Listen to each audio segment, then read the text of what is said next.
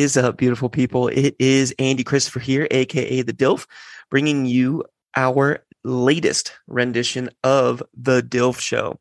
Remember, The DILF is the dad I listen to frequently. So every week, we're just diving a bit further into what it's like to be a dad, to be a parent, a modern parent. And I'm just kind of shooting the shit in regards to what I'm feeling in that particular week, trying to recount um, the good and the bad, and just trying to help you feel like you're not alone out there. That's really what it's all about. And this week's going to be down and dirty. We'll um, we'll protect your time and we'll keep things quick. But I do want to talk about kind of a I don't know if it's controversial necessarily, but seems like something that is I don't know debated, so to speak. But we're going to talk about redirections and when you have kids and toddlers and you know young children who are acting out and acting up because as of now so alina's perfect. She well there's no such thing as perfect. She is utterly wonderful. She just is voicing her opinion and you know she's coming up on two months and she just sleeps and poops and eats and we kind of forgot about this honeymoon phase it's definitely something I forgot about being an early parent is that there is that early on phase of just ah, like we we get into a groove and we get it. We know what our kids gonna do, and they're just sleeping and they just eat, and it's great. Being a parent is so easy. We know that the other side of the coin is coming. We're realists and we're ready for that as best as we possibly can be. But Arlo, we've taken some trips He's been acting up, acting out. His sleep's been off. His routine has been thrown for a loop. He's just kind of all over the map these days. And now he's really asserting himself in terms of digging his heels in when it comes to sleep time routine, when it comes to taking a bath, when it comes to really doing the things he knows are coming, but he doesn't really want to do. Right. So, we're we're having these experiences daily where he's you know he just kind of acts out. And one of the things that we've read about and you know how to kind of handle aggressive behavior is figuring out what you and your significant other just do not tolerate. And we've noticed that especially at his daycare some some kids are in line probably because their parents are really strict some kids act out probably because their parents are doing other things and not paying attention to these little details. And everyone has their own speed. So remember, this is just coming from my perspective. I don't really know shit about this. I'm still just figuring it out every single day, every single hour. But when it comes to redirections, I was I was reading a little bit about how different parents feel differently about these. And one side of it is you want to redirect your child from things that are unsafe and things that aren't in line with cultural norms, societal norms, whatever it might be. And that's a good thing. The flip side of it is that redirections are bad because you're quickly eliminating an opportunity to learn from an action and just replacing it with something that is comfortable or familiar or something that is more acceptable, quote unquote, within a, a given set of guidelines. And so, you know, it's difficult to it's difficult to really put a you know put a on either side. Like who's right who's wrong? It doesn't really matter. I think you know we spoke about moral compass in an earlier episode and as long as your child is being given a foundation and an understanding for what right and wrong are, I think that you're doing 90% of the hard work there. But coming up with your behaviors that you that you will not tolerate. Right? So we're at a restaurant or something and toddler is you know, Arlo's not I don't know, just sitting there eating. He's just not compliant with what you'd expect. I don't care about that. I'd rather him be out and explore. I'd rather him be expressive when, you know, he'd want to be doing something else. I don't want him to ruin other people's days, so to speak. But I'm not just going to sit there and shush him and put a screen in front of him just because it's an uncomfortable situation. He likes to move around. He doesn't like to be in one place for a long time and he likes to be mobile. And he likes to explore. I don't want to squash that creative and curious spirit, right? And you know, we we find different ways to to mediate that by trading off who's sitting at the table, by allowing him certain, you know, things to eat um, to keep him at the table, but still keep him engaged and, and interactive. Um, but one of our non negotiables that's come up has been we will not let him hit other people or us throwing hard things at people. That is, that's where we draw a hard line. And I, I I'm learning quickly that the art of the redirection in those moments is not so much about telling them no, just a like a hard and fast no or something along those lines, but rather creating an atmosphere of empathy and explaining why their behavior is unacceptable in this particular situation. And it's interesting because the waters are muddied so frequently. I don't think all of us realize this, but you know, let's say we're goofing around and he throws a stuffed animal at us. And that's funny and that's okay.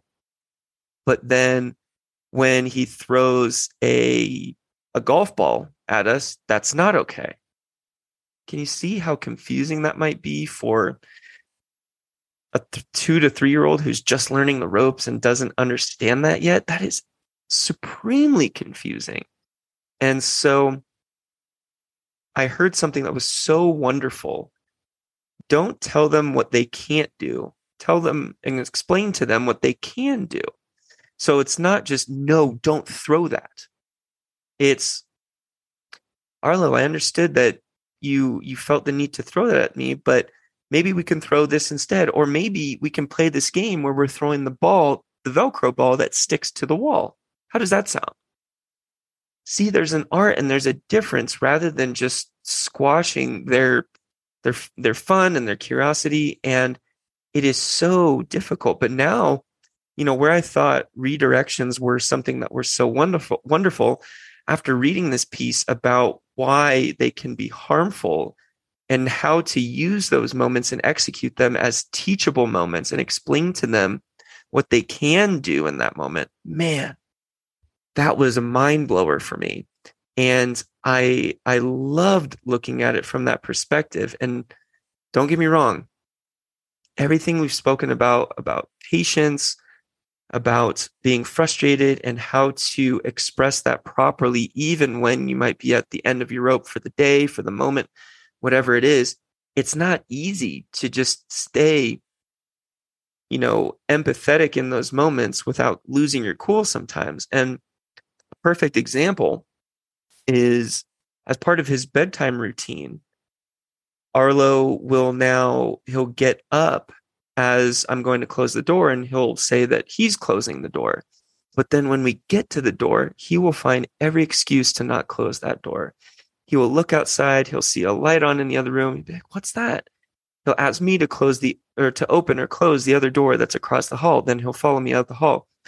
Mastermind of the stall techniques, mastering how to eke out every extra minute of not falling asleep or not having lights off or whatever it might be.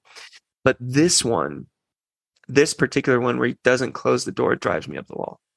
Absolutely fucking bonkers in terms of I know what he's doing and I I don't want to raise my voice. I'm trying to explain to him how we can do this tomorrow and we can play this little game tomorrow or you know trying to trying to entice him? Well can you show me how you close the door at school or with your friends? Trying to find every way to stay positive about the situation. But all i can think of is every minute's passing and it's preventing me from my sleep routine. It's preventing me from a workout. It's preventing me from being with julia and alina. It's preventing me from all these things. And so in those moments, I do my best to take that deep breath and just find my own calm, even though it's my skin is crawling even just thinking about it. And he's he's pushing his boundaries. He's testing those limits in terms of how much can I push dad until, you know, he finally breaks.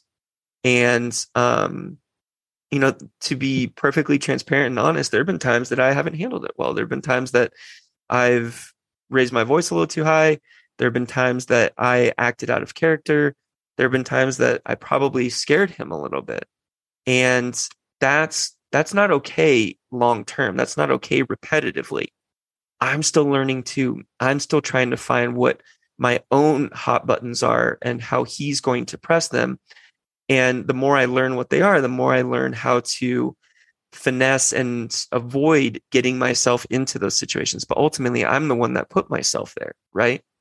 So the the the redirection discussion is is a cool one because I think bringing this up with your with your partner and bringing this up in social circles can really alert you to how different parents are handling different situations. But now I'm realizing I got to let him feel his feelings. I don't want to just be, you know, hop up hawk over him, telling him, don't do this, don't do that, you can't do this, this is unsafe, blah, blah, blah, blah. And then he's not learning from his mistakes. He's he's not jumping off the couch. He's not exploring his boundaries. He's not, they're here to push us.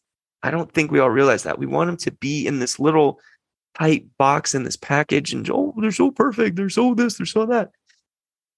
Kids are designed to push our boundaries because they remind us of our own insecurities or our own quirks and idiosyncrasies that bug us.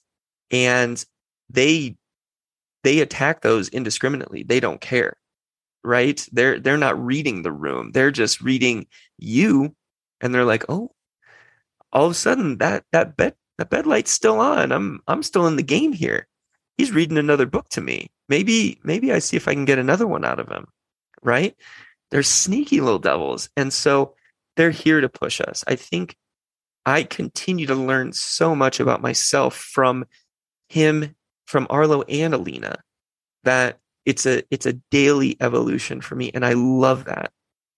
Um, discomfort leads to growth. We've talked about that which means every single day that we are able to handle this we're growing.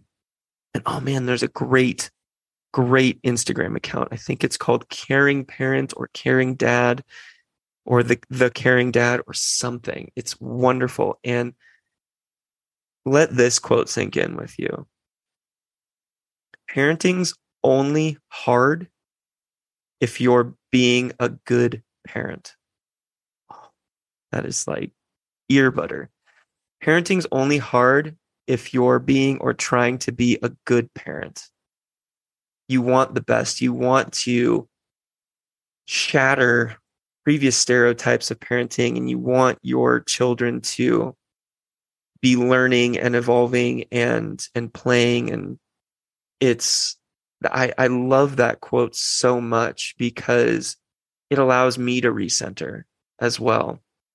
And sometimes we need that. And, and, you know, as we're going through these micro battles with, with our toddlers, with our infants, with, you know, anyone under, under your wing or under your arm, you know, there, there are times that you pick and choose your spots. And I think you need to, know what pushes your buttons, know what your non negotiables are, and then go in with a plan trying to allow them to understand their behaviors and then getting on their level and putting yourselves in your, in their shoes as best as you can in that moment to help them see what they can do versus just going off your own ego and your own frustration and just saying no you can't do this you can't do that you shouldn't be doing this. You sh- you should be sharing. You have to share this. You have to say thank you.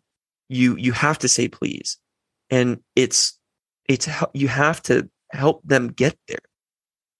Be the mentor, be the teacher, be the parent that they're hoping for but don't know what that is just yet.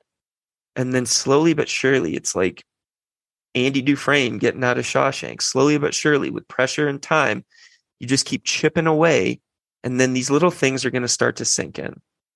And I mentioned this I mentioned this on a previous episode, but there are teachings from adults and coaches and my parents and people in my life that it took decades for the lesson to sink in. And the toughest part about our culture today is that we expect the message to land immediately. We expect it to be impactful immediately. And we expect it to change that person's life forever. And that's just simply not how humans were designed to obtain and retain information. And we only use that information when it becomes directly relevant to us. So all you can do is keep drilling and hammering the point home until it either becomes a habit or it becomes something that they learn from down the road. And I'm a I'm an instant gratification guy. I I'm not even going to sugarcoat it. I I love when I see instant results and it's it's one of the hardest things about being a parent in today's day and age in my mind is you just don't get those instantaneous results. Some, you know, sometimes you'll you'll make a recommendations. Hey, remember when your friend shared this toy with us and it made you happy? How about we try sharing this toy with this person and we see how happy it makes them? Then they hand the toy over and you praise them for that. And it feels like an immense win in that moment. But that comes from multiple dozens and dozens of failed attempts.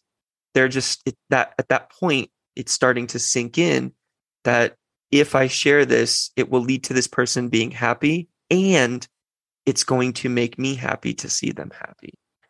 And so the the more I've mentally gone into it, I realized that redirections might be palatable for our immediate and instant gratification. Oh, I I was able to have them put this toy away rather than spill out all the rest of their toys and you know cause cause mayhem for me to clean up. Well what if they knock over all that toys and then they realize that their paintbrush fell and they pick up that paintbrush and they want to paint and then you get their paints out for them and they all of a sudden get really into art and really into activating the creative side of their brain because they knocked that thing over and they saw the paintbrush again right? You can you can look at this any other ways but ultimately a redirect feels pretty selfish and self-serving to the parent in terms of you know in many cases if it's not imminent danger or harm to someone else let them do their thing. Let them experience their failures and learn from it and learn what they can do after the fact rather than just shut it down immediately. Because the ripple effect and the compound effect of it is unbeknownst if you just squash it out of the gate, right? So what's the what's the synopsis here?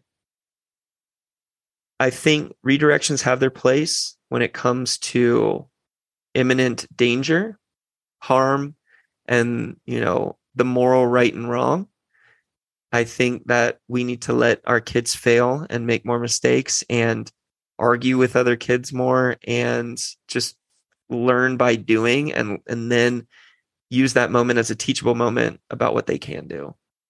And i'm i'm not saying i do this every single time but i'm trying. I'm i'm putting myself and my family under the microscope on a daily basis and trying to figure out what it means to be a father to these kids every single day. And that is powerful for me and for them. And I know that I know that I'm headed down a good path. It's it's it's going to be strange looking at these episodes when you know, kiddos are 13, then 18, then 21, then 25, then 30, and either seeing how right they were, how wrong they were. But I'm trying right now. I'm trying real hard to be to be a present and active and caring and nurturing and mentoring father.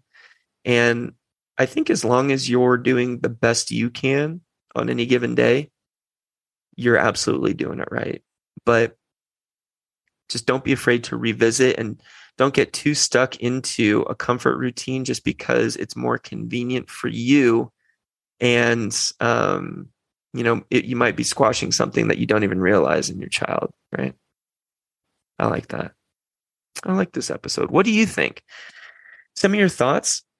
The dilf show at gmail.com hit me up on all the socials at the dilf show uh, we got the youtube channel um, i think aj christ 84 is my youtube handle I upload I upload all the episodes. I'm I'm a little bit behind, but I will get them uploaded. Share everything you got with me. I want to hear more topics. I want to hear more things that you're curious about, and um, share your wins as your parent as a parent. Let us know what what's going on cool in your parent in in your kids' lives, and how have you how have you contributed to that? How have you learned from your failures to be a better parent? You know that next day, that next hour, that next minute. All right. Andy Christopher, the DILF, signing off for this week. I love you, and there's absolutely nothing you can do about it.